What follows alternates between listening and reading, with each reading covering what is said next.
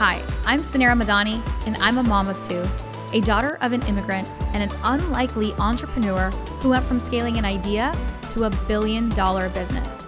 Yes, a billion dollar business.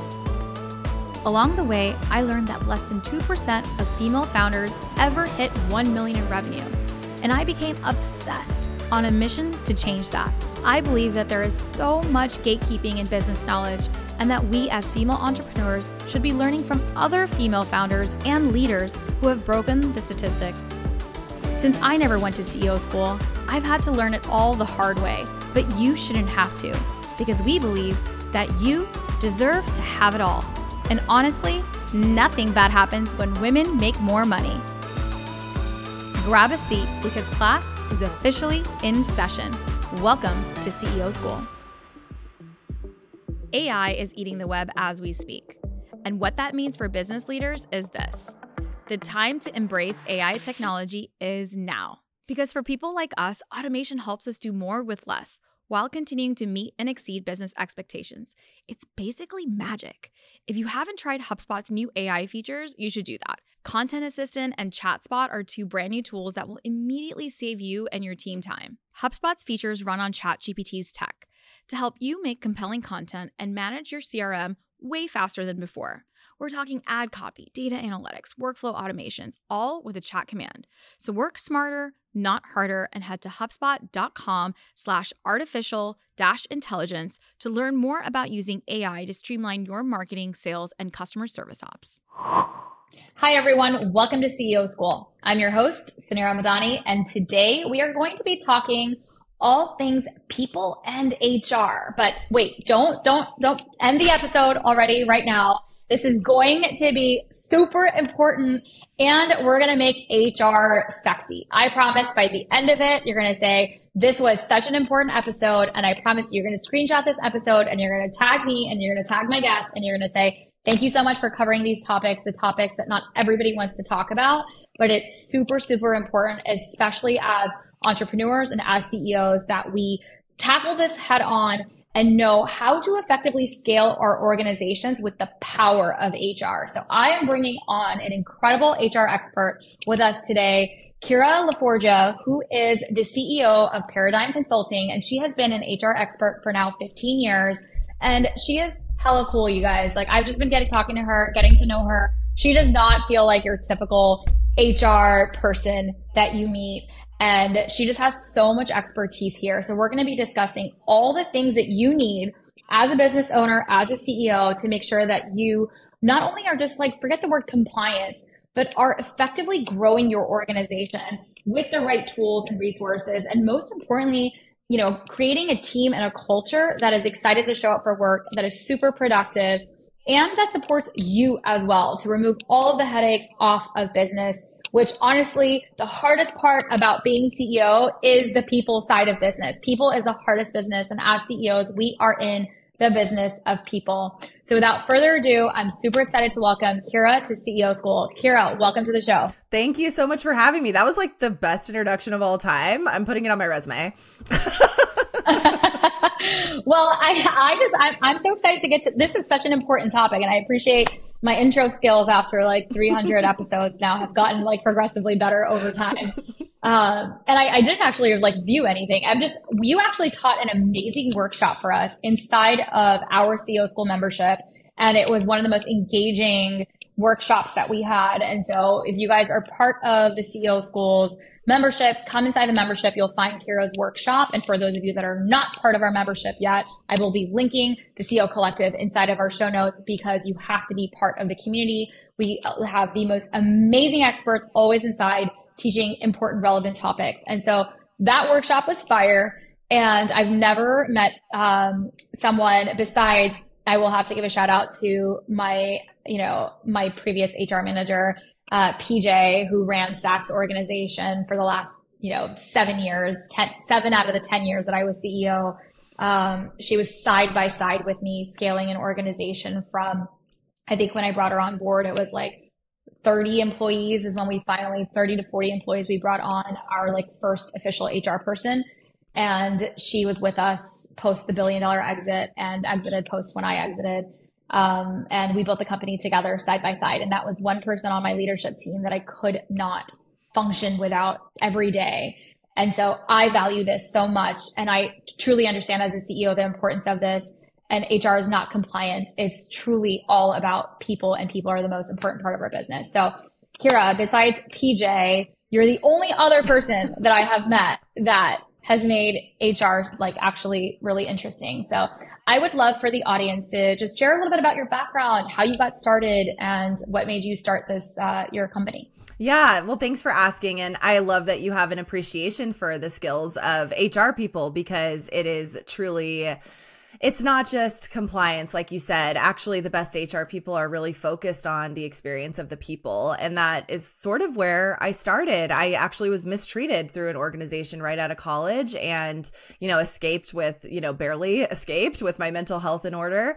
Um, and then I actually went into small business and meaning in person, about 50 employees, not quite as small as maybe a few of our listeners that might have a couple of employees or contractors and things like that. Um, but throughout that experience, I also got myself into a situation where I had really severe burnout that was eventually diagnosed with PTSD. And that just came about from me thinking I had to do everything. So, talk about like pot and kettle or whatever thing, whatever that saying is, famously never know what they are. Um, I was the one that was telling everyone we have to lean on each other, we have to lead each other, we have to develop each other. Our job as leaders is to do, you know, to build each other up. And I was putting so much on my back in the interest of just making sure that I deserved my position as running this this organization. And it led to a moment of complete shutdown. My mental health shut down, my physical health was suffering, but a literal moment where I was leaving my house house to go to work and I couldn't go. Like I had to call my mom. She had to come and bring me some Ativan. Like I had to stop. I had a full on panic attack. And throughout that process, I had to delegate. I had to get things off my plate. My phone was blowing up 24 hours a day. I had to pass this off to the other company leaders, all the things that I had to do. And in a very humbling experience, I realized that no one was the wiser. So I had been holding on to all of this and all of these tasks, all of these calls, all of this importance that I felt like I I needed to do in order to deserve my paycheck, just to find out that the leaders that were working for the company, some of them had already worked for me for five, six, and seven years, were now in a position to lead and they were ready and they were like, great, get out of my way. And the clients continued to be happy. The staff was served better while I took time for myself. The leaders stepped up and did their jobs. And as a result, that company, over learning that hard lesson and my diagnosis with PTSD, that company it went up 30% in revenue by just hiring and delegating effectively to a team of managers and directors. So now my job is done not only by me leading the company as a COO, but also with a team of seven directors and managers. And I was doing all of that by myself. So well deserved burnout, but at the same point, there w- truly no one was the wiser. There's no such thing as well deserved. no such thing as well deserved burnout. Actually, it, it's it's funny because I say that about my like 10 year journey. It's like, oh, that was you know worked really hard, really successful. So yeah. there is that there is that payoff from it, but it is it is it, it's I still feel like I could have done it without the burnout. Like it, it's not it's not a. Uh, I love that you came about that realization that you can grow and scale. And it's funny, it happens to every successful person. We believe that we're the only ones that can do it all and have to hoard all that knowledge and it can't be done without us. And then when push comes to shove, like you actually realize you're like, oh shit, someone can actually do the job, but they can do it even better. Mm-hmm. And then you can go focus on other things and make the company even better. So yeah, um, I'm glad that that took place. I'm sorry about the poor experience that you had to suffer through. Um, but here you are now. So with that experience, how did you end up starting your company then? Yeah. So essentially, because I had been doing all these different people's jobs, I had figured out how to make things super efficient, super streamlined, and really straightforward, especially when it came to the back end HR, the compliance, the policies, the payroll, you know, all that stuff that we hate doing, but it's on our task list almost every single day. And I figured out how to make that really efficient so that I could focus on the development of my people that were really the ones that are delivering all these amazing results and creating pathways for success for the company. And once I realized that we could do that and replicate it for other businesses, is it opened up an opportunity for to, for us to create a real service that could speak right to the needs of scaling business business owners to make sure that that compliance and stuff is in check without you having to go to school, earn a master's in organizational management like I did, or get 10 years of specific HR small business experience, but actually just have it handed to you, but have it built around your values so that you could actually tell us what do you want it to feel like at your company and we could infuse that into what your handbook looks like, what your policies look like, what it looks like for you to show up as a leader, what your team's relying on you for. It's not just performance management and you know, basically like doing one on ones every week. Like things have to have a purpose behind them. And if they don't, then we shouldn't do them. We don't have time, you know, especially as entrepreneurs, there's a million other things we can be doing. We have a really special brain in that way. And I think that it was, you know, over the years, it's been really fun to see we've helped almost 70 small businesses ranging from $100,000 a year to over $10 million a year businesses. Some are planning on being acquired, some are in it for the long haul, some are hiring their first employee, some are getting their HR together for the first time with their 15 employees. Um, and it's been super awesome to see how we've been able to replicate that process to set the foundations for all of those businesses, regardless of what their goals are and things like that. We've been able to really fine tune it to have it speak to the needs of the business. And it lets us be really creative. And it also lets us do our favorite thing, which is to care about our people through our HR policies and procedures and to show our team we care about them. So we're really proud about the companies that we work for because they have really high retention rates of their teams. They feel like they're even part of our community, even part of our membership, even their employees checking in on them when they have babies. You know, we get to celebrate right alongside all these businesses. So we've kind of become like the mother hen, I guess, when it comes to things like that. Um, but one thing we learned was that you just don't need an HR person on your team, but you do have to follow the same HR rules, policies, and procedures as every other business out there, whether you have a $100 million in revenue or $1,500 a month in revenue, the laws still apply. You may not think, oh, I need to hire an employee because I don't have quite the income for that yet. Well, we don't get to decide that. What do you want the employee or what do you want the person to do? That tells you if they need to be a contractor or an employee. So it's really about kind of revisiting all of it and making it accessible for all businesses to set a foundation that you only have to do once. And then from there, you just have to maintain it and stay on top of it. And it benefits you not only on the legal side, but also on the people side, because that's really how we scale we don't use people we help people develop and that's what essentially essentially expands the footprint of our business by bringing people in and helping them to help us grow. So it's really fun to kind of see how both of those things play together. I love it. I do agree with everything that you said. I'd love to ask you a little bit about what are the top things that you see um, you know business owners especially at the early stage because one of the misconceptions is well i don't need an hr person yet but i love that you said that doesn't matter whether you're at one employee or you know 15 employees or 100 million in revenue the laws the laws and hr is, is is still part of it. What are the things like our audiences everyone listening are all they're all entrepreneurs at different stages. What are the things that they need to be paying attention to? What's like a checklist that you have? What are the mistakes that you see? So i'd love for you to kind of give us a quick little rundown of things that we should all make sure that we have our um, T's crossed and our I's dotted. Yeah, I think the biggest mistake I see is that people think, oh, I need employees, so I'm going to immediately go download an employee handbook from somewhere. I have said this a million times, but it did take me a while to figure this out, so it's not that obvious. So don't feel bad if you're one of those people. Um, but an employee handbook is a two sided agreement, which means that it's a legal document that essentially you are committing to the same way that you want your team to commit to it. I would rather you not have an employee handbook than have something generic off the shelf. It's much better for your culture. It's much better for your business. And it doesn't hold you to standards that you aren't even aware of.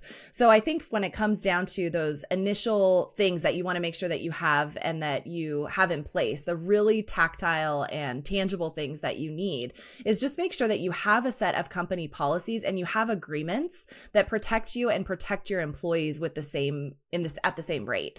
So when that comes to like you could write something up yourself if you want to. We have a mini employee handbook that isn't super compliant. It's more about the cultural policies, time off requests, you know, things like that um, that you can grab and download. It's only six policies. If you were to download an employee handbook offline, it'd be like 65 pages. You don't you don't know half of what they're signing. So I'd rather you just didn't and you you really spent a little bit more time focusing on your values and your mission and what it is that you're really trying to accomplish and focus on infusing that into your people um, while protecting yourself through a couple of really kind of minimum viable compliance measures. so, you know, getting people into a payroll system to make sure they're paid fairly is going to be number one. Um, but just remember, payroll compliance and HR compliance aren't the same thing. So, even if it's just booking a consult, making sure you have the basics down, or getting into a super affordable membership to make sure that you are aware of the way that these laws and compliance rules play into the way that you want to run your culture. Um, so, one thing we always hear a lot about is our clients want to have, they start dreaming about, like, I want to have these four day work weeks or paid time off, or we want to take two weeks off at the end of the year, or I want to have this a bonus structure and all of that.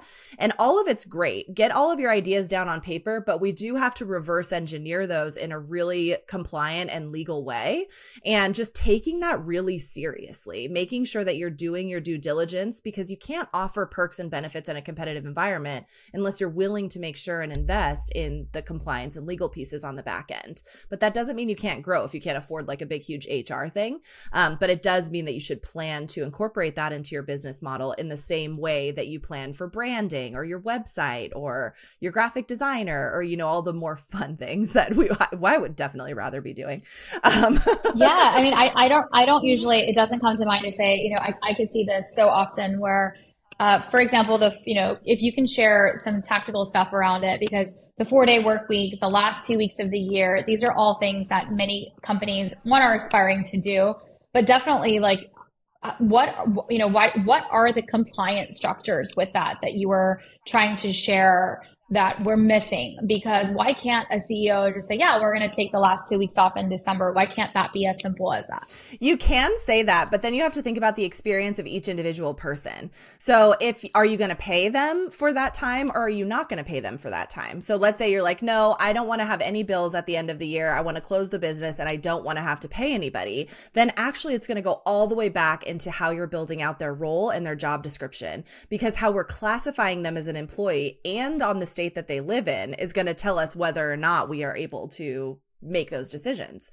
So in that particular case, let's say you want to take two weeks off at the end of every year, but you also want to shut down the whole business and you're a smaller business. So maybe you d- can't afford to pay people unless there are actual things going on and clients coming in or, you know, whatever the case may be. Then you need to make sure that you're hiring people as hourly employees that are non exempt, which means that they're going to legally be able to be paid as hourly employees and you're not guaranteeing them hours during off time for the company. So that's a really tactical and tangible tip is to make sure that you're classifying your people correctly based on what the business business needs. If you're not sure if you are another tactical or tangible thing is many people think that you have to just hire somebody full time right out the gate. I would actually reverse that and say go ahead and brainstorm what you need this person to do, the out the the task that you need on their plate and then go ahead and seek out some type of support or spend a, a whole day researching if you can't afford the support to make sure that you're classifying them correctly as an employee or a contractor. And there is so much information out there about this, but it does depend on the state and sometimes the city in which they live can actually indicate where they need to be classified.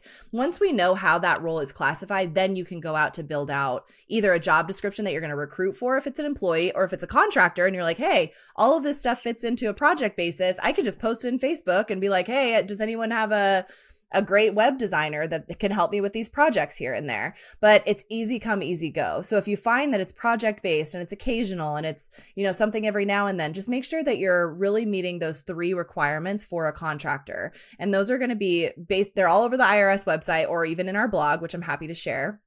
But essentially, there's three different ways that they classify it. Financial. So who is setting the rates? Your contractor, you're not going to say, Hey, I'm looking for a web designer and I want to pay them $12 an hour. You're going to say, Hey, I'm looking for a web designer. Send me your pitches. They set their rates. The second is behavioral, how and when they're doing the work. They have the systems, they have the logins, they they pay for their Adobe subscription, all of that good stuff. So how you're managing them. You can give them maybe a revision or two depending on what their contract says. But if you want to be able to develop them and bring them into your culture and you want to give them feedback and then you want to help you want to have them serving your clients directly or even managing your team then that's an employee. So you're not going to phrase it in the same way. You're going to actually add that to the job description that's internal and it's based on what your company culture looks like. And the third is just it's going to be a little bit of the financial and the behavioral mixed together but all of the essentially everything is going to be listed on the IRS website and then also based on the state that you live in. So being able to cross reference all three of these categories with the state included, then you'll be able to see exactly how people are classified. But I'm sure that this probably brings up questions. So you put on Facebook, oh, I need a web designer. I need them for some projects. I just need to offload this stuff off my plate, you know, whatever the case may be. Then you're like, well, how do I know where they live? So how do I know what what laws to follow? How do I know what I have to, you know, refer back to? You know, that kind of a thing.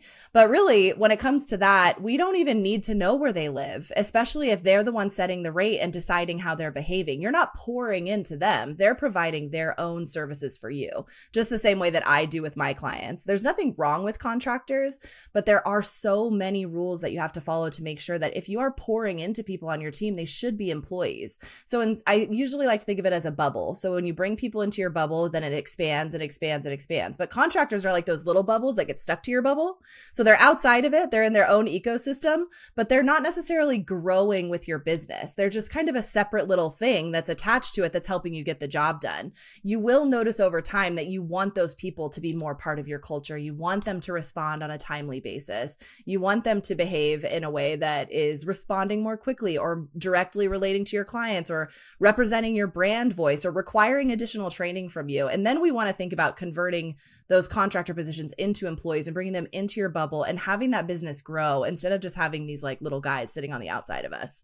So I think it's really fun to think about how we can play with that. But there are so many ways that you can be creative with it. It just really is important that you're cross-referencing those those rules that the IRS gives us, especially for United States employers. They people do get in trouble and the average fees will put a small business under. Absolutely put it under. And it's something such so simple as just an employee or an, a contractor. For example, there's no such thing as a full time contractor. That doesn't exist. So if a contractor reaches out to the IRS and they're like, yeah, I've been treated with all these, you know, I meet all these qualifiers. The IRS is going to research it and then they're going to bill you for back taxes and penalties. And it's going to cost you a lot of money to fix that. So take it seriously. It's really important. And not only that, but we also have to make sure that we are respecting the boundaries of the contractors we work with. So we say like let the freelancers be free. If they have a rate, if they have a contract, if they have stipulations, if they have revision requirements, we follow those or we find another person to do that job that's a contractor. If you want to control all of that stuff, you got to go with an employee and there's no real way to negotiate around it. It's very very easy for businesses to get in trouble in this way and unfortunately we have to help people dig themselves out of it all the time. Okay, that was a lot of amazing information. I was like trying to find like a little bit of an edge and to share some of my thoughts because I have lots of thoughts on these things.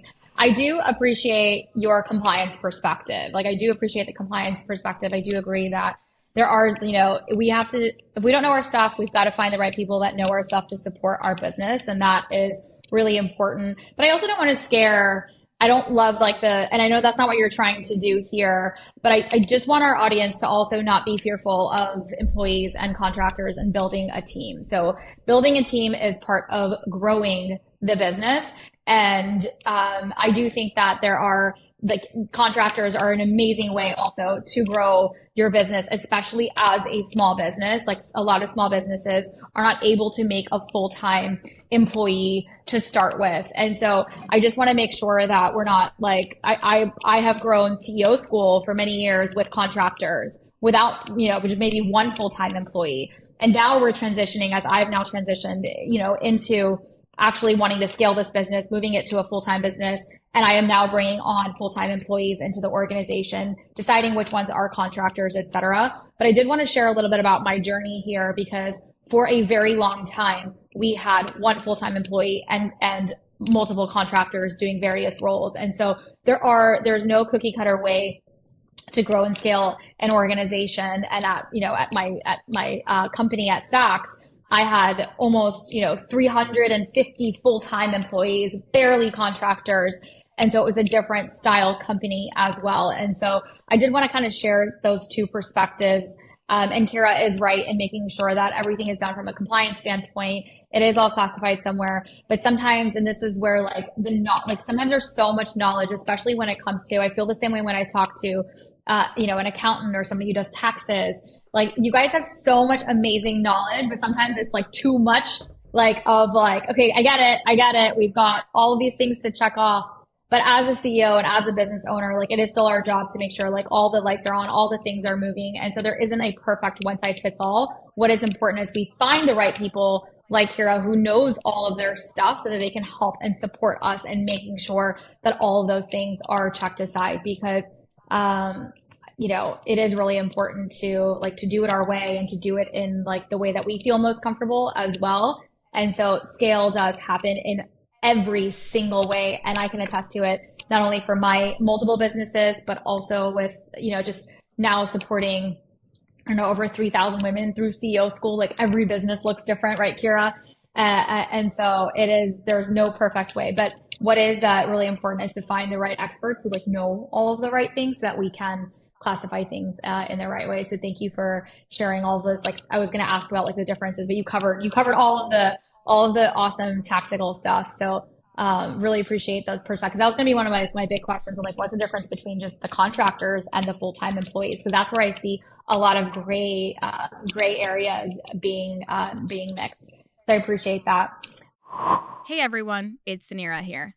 CEO School is brought to you by the HubSpot Podcast Network, the audio destination for business professionals.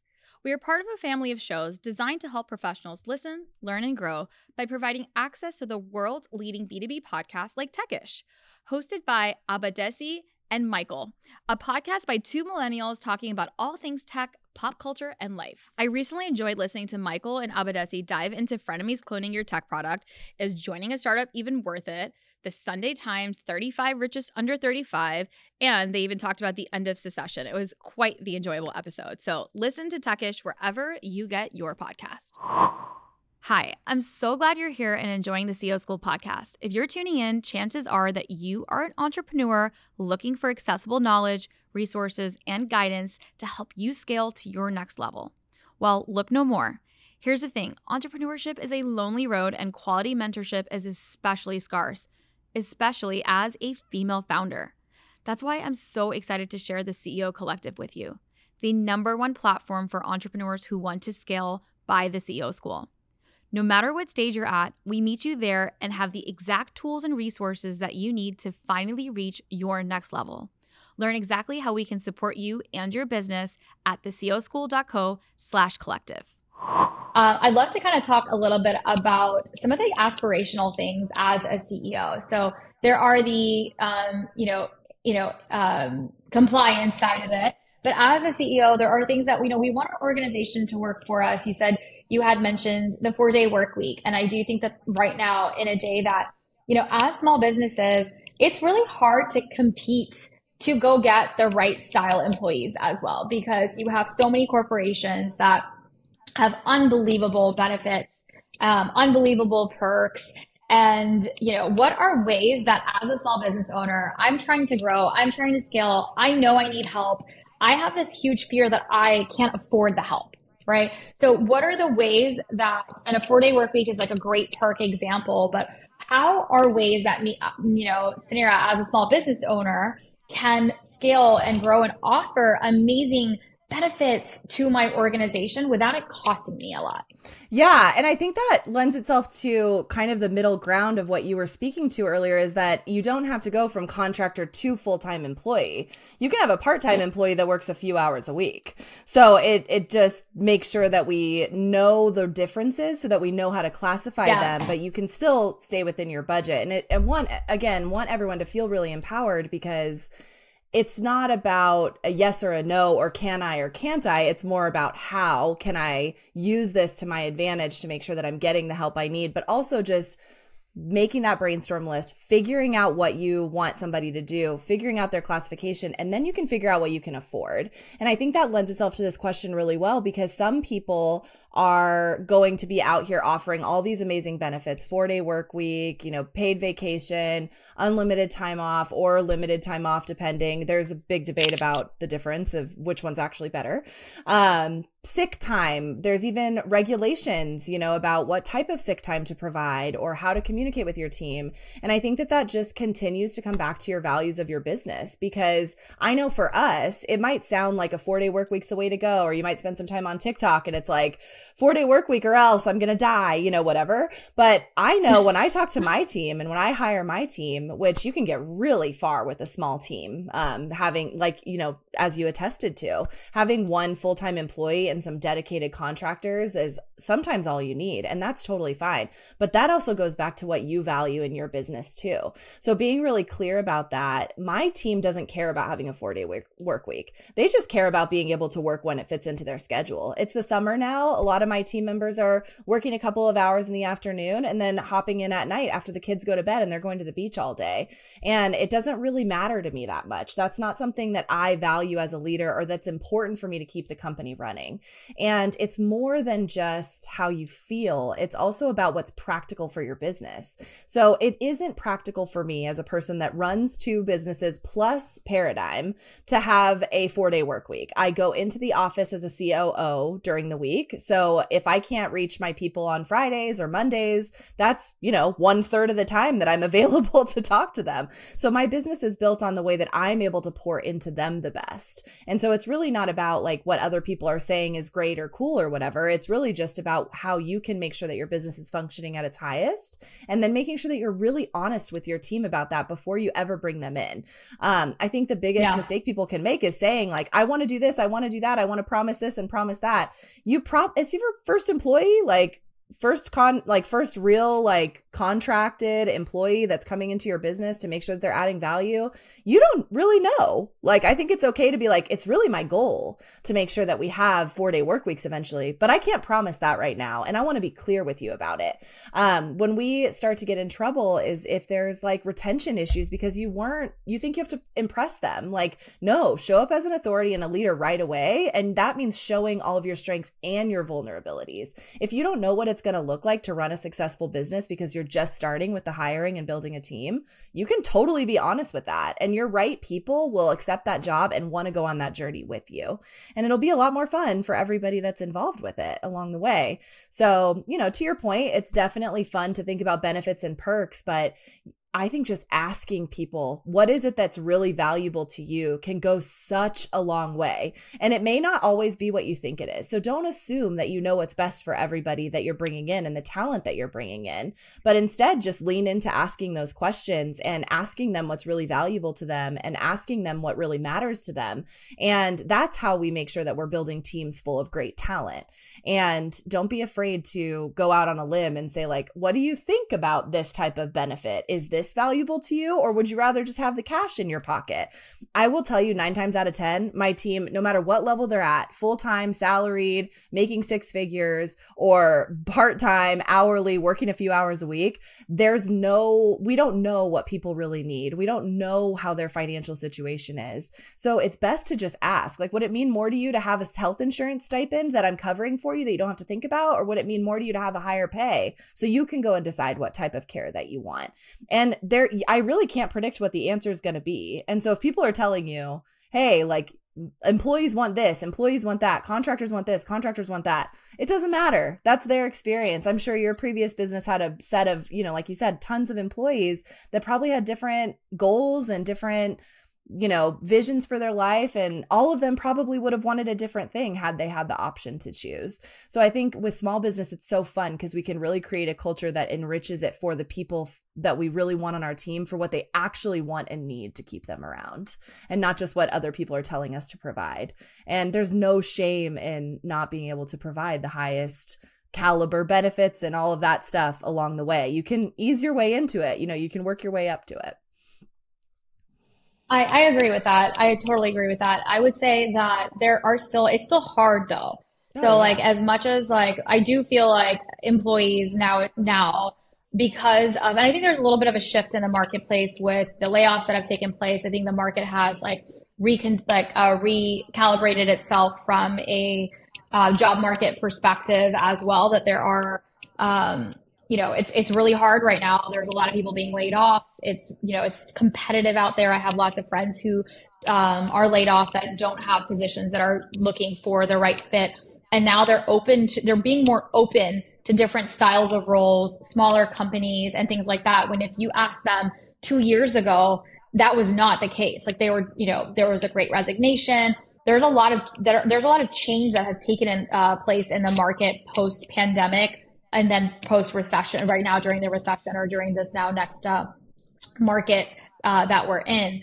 And so I do want to just empathize with, you know, like it, it's still not easy to go um, hire, like find the right employees, hire them because, uh, you know, they still want, you know, people do want more remote work. People do want more flex time. People do want, they want a lot of things. Uh, and especially, I would say that the uh, younger the, um, uh, the employees, I think their values are not bad. They're just different than the values of of the millennials and values that are different from the from the from from the generation Xers. And so I do think, you know, what is important, what Kira is saying is to know who you're hiring and what's important to them because what's important to a Gen Zer might not be the same of what's important. Maybe it's that flex time, right? Maybe it's like, I don't care, I want to work anywhere in the world and that's what I need. So I want to be able to operate on different time zones because I want to travel and travel the world.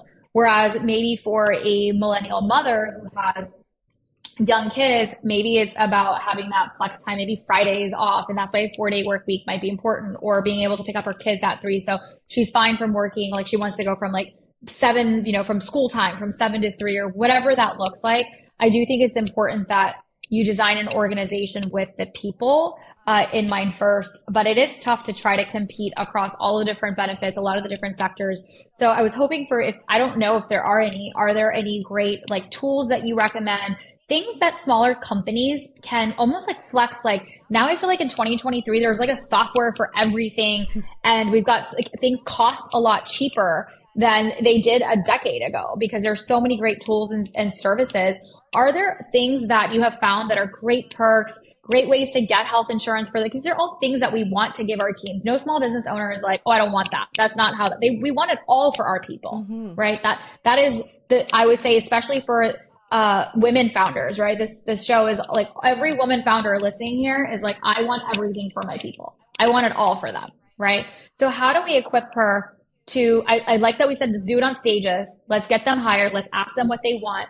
But do you have any specific tools, like uh, tips that you have, things that you're seeing in the industry that we can be like, yes, let's apply those things for our for our businesses. Yeah, you know, I think that there's a huge misconception for how much it costs to actually provide these traditional benefits, um, especially yeah. when it comes to retirement and you know, like retirement accounts or 401ks or things like that. Um, we use a company called Guideline, and it costs I don't know 50 bucks a month, and you can either match your employee's contribution or not, but it provides them a 401k that they can use, and it's just automatically coming out of your pay, payroll every single month. And that's included in your in your employees cost so understanding your budgets is going to be important for that too. And as well as you know with health insurance it's the same thing. You can provide a stipend based on what you can afford. Um, and there's other resources out there. There we use we have a couple of health insurance reps i guess we would say that help with matching people with private health insurance plans that you can subsidize. So you're not actually having to get on a group plan in order to provide this health insurance benefit. And you can can you can just commit to a hundred bucks a month to reimburse them and they can find a plan that works for them and it also isn't calling into question these like big commitments that you have to make for year over year for these health group plans and things like that. Um, so there are so many ways that we've been able to really help people build benefits and perks and tweak them based on their employee. Because other than a retirement plan, any other perks and benefits that you offer can be individual based on the person that you're working with. So with the exception of that, that retirement, there's really nothing else that has to be the same across the board as long as you're clear about what is expected for each individual so that there isn't any weird issues like down the road with favoritism or whatever the case may be. But most people aren't going to have that issue. And I think when it when it when it also comes down to that is that the number one thing that your employees want is an environment where they can count on a good work environment. They're treated well. And a lot of times it's flexibility, even more so than when, you know, like I said earlier, like four day work week or flexibility, people are going to go with that flexibility every time.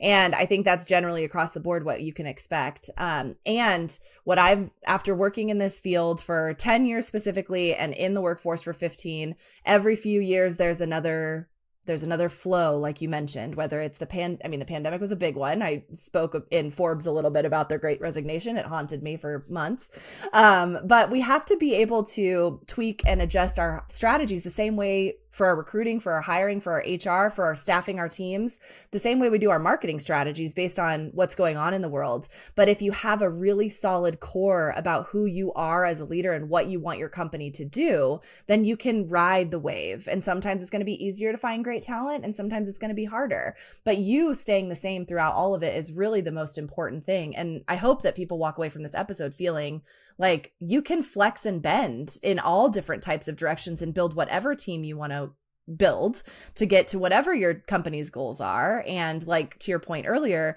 it's totally flexible. There is no blueprint for every single person. There's so many options out there and it's super fun to to build it. And having a team is I mean, I'd love to hear your thoughts on it, but it's my favorite, most rewarding, like brings me to tears when I get these amazing emails from people about how I've affected them and had this impact on them. So, yes, I know all of this is really overwhelming, but at the end of the day, I'm just a mushy person that's happy to be making an impact on other women that can work in a place where they're treated fairly, learning things and contributing to their to the to society in a really positive way. And that's why we're doing all this. That's the real reason behind it. Absolutely. I mean, I have one team literally tattooed on my arm. That's my core, my biggest value that I carry. And I do believe in building companies with value and um, one team, one dream. Like this, the team is the most important. Team over self is like how I operate. And uh, so I do believe that happy teams make for the most successful companies. And that is something that that's why I love building teams. That's why you get you do what you get to do. And you know, I think that and you can build it in, in all the different ways. And I've done it in multiple different facets and fashions. And I think this stuff is super, super important and doing it in, in the way that I love what you said of just, you can build it however you want to, but most important is being authentic to who you are as well. And so you don't have to follow the trend. If it doesn't work for you, like if you are naturally just a more like, you know, micromanage style, like you need that, you know, like maybe the flexibility doesn't work for you. And that's okay. There are people that are would be happy for like structured work. And like that's the expectation. And you'll build for much happier teams if you are clear with how your like your style is as well, especially in small businesses because you we are smaller teams and the team interacts so much like in a different capacity than larger larger companies. And i think that there's more opportunity for growth in smaller companies. I think it's just it's more fun to work in small teams. I've worked in like all different, although there's like different styles of like career pathing that we don't have in small, like in, in smaller companies. I think that it's the most rewarding to work in small teams because you can have a lot of impact, like, uh, and see your work like have that impact. And um, I think that people are looking for that now. They want more work. They want work that's meaningful and work that's impactful. And so don't pull yourself out of the game before you're like, oh, I can't hire. This is too, like, you know, I, I you know, this employees are hard. And I know that's a lot of what I share too, because we want to be real about what it takes when you bring on a team. There is that level of responsibility, but it's super rewarding. And that is how your company grows as well. You don't see companies succeed um, you know, with just a single employee. There are very, very, very few exceptions, and I don't, and that's their definition of success. But for companies that we all know and hear of and have success, they do it through teams. And when you bring on the right person, you know that one plus one equals three, and that's going to strategically grow your business. And you can't scale without people because if you want to go fast, you go alone. But if you want to go far, you go together. And that is the power of people and getting the right people around you and the right experts around you is also important. And so I did, I'm super excited to, to bring Kira on, on today's episode. Kira's company focuses on just supporting uh, supporting all of you and making sure that all the you know all the things are checked off so definitely check her out i'll be linking everything about paradigm consulting inside of the show notes if you've enjoyed today's episode and got a different level of perspective of hr definitely screenshot it tag us send us your questions. I want to uh, carry this dialogue further with you offline than on the podcast as well to hear your thoughts about all the different things. And oh, Kira, I had one more question, the tactical question that I did want to ask you on international talent, because there's such a like amazing thing about this global marketplace now that's taking place where we can hire remotely everywhere in the world. What happens if you're now hiring people that are outside of the US and what are the different things that like are good and like you know or or like that we should be careful for? Um i'd love to hear your thoughts on international contractors, employees, part time, however, all of that is. But what are your thoughts on that and how to do it right? Yeah. So with contractors, it's nice and easy because they are in control of how you work together. So just making sure that they're the ones issuing the contracts, they're the ones setting the rates. That way you can always go back to, I was hiring this person and they led me through their process. I'm their client, you know, or I'm their partner. I'm not necessarily bringing them into my team. That will protect you in the long run. It can still feel really collaborative, but that legal, that documentation, all of that stuff should be driven by the international contractor. On the flip side of it, if you have somebody that is that you want to hire as an employee internationally, there are so many services that can help you with that. Um, and there's it's it's a three pronged approach. Number one, just making sure that just like any other employee, they're fitting into the role in a place in a way that can increase the productivity of your business that you're going to get a return on that investment it's likely going to be a higher initial return or a higher initial investment because you have to make sure that you are registered in other countries as a business, things like that, um, which you can hire other people to do for you. There's like a few different systems. Um, it, it's a quick Google. I think even like some pay- payroll systems will do it for you now too. Um, but you are going to then think about that third component, which is essentially just making sure that you are respecting the laws and the compliance regulations that are in wherever they live, because that is what takes over when you when you decide to hire someone internationally is you have to be respectful of the environment that they live in the laws that they live amongst and that you're able to provide those types of you know that type of accommodation. And it is an extra step but especially for really specialized businesses um, finding the right fit and having them be international it's a it's a leap that you have to overcome in the beginning. And then after that you just kind of ride it out just like any other employee. Um, most of the time if it's your it, it can it's a very overwhelming process and it can be a little bit of a sticking point for a lot of people. Um, and there's plenty of great talent in the U.S. and it makes the contractors are contractors are okay. The contractors are okay, uh, and the employees are okay too. There's a little bit of a process on the employee side. On the contractor side, it's much much easier. I I do love it. I do think that um, there are it, there's so many great services out there. There's so many great. Um, it just allows for a different opportunity for different styles of employees and stuff as well. And I just love the different perspectives sometimes across on teams. And um, I think it's pretty cool. So it's definitely worth exploring and checking that out as well.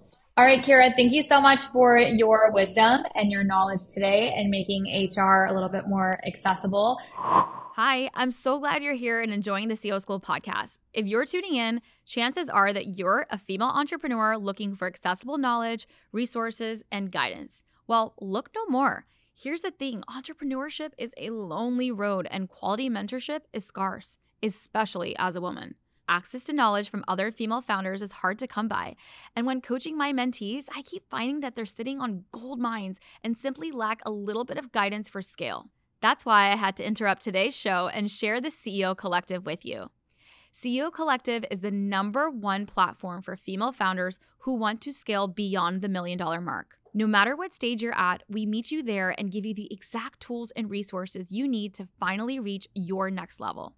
Through mentorship, accountability, community, and education, we've helped thousands of female founders break the millions of revenue and beyond. Between masterclasses led by me and experts, fireside chats with stellar celebrity founders, access to subject matter experts to bust through your blockers, event packed calendars, and more, the value of being inside of the room is quite frankly priceless. Learn exactly how we can support you and your business at theceoschool.co slash collective. Thank you for tuning into today's show. If you loved it, leave us a review. We are so proud to bring you authentic conversations, game changer expert guests, and valuable content on and offline.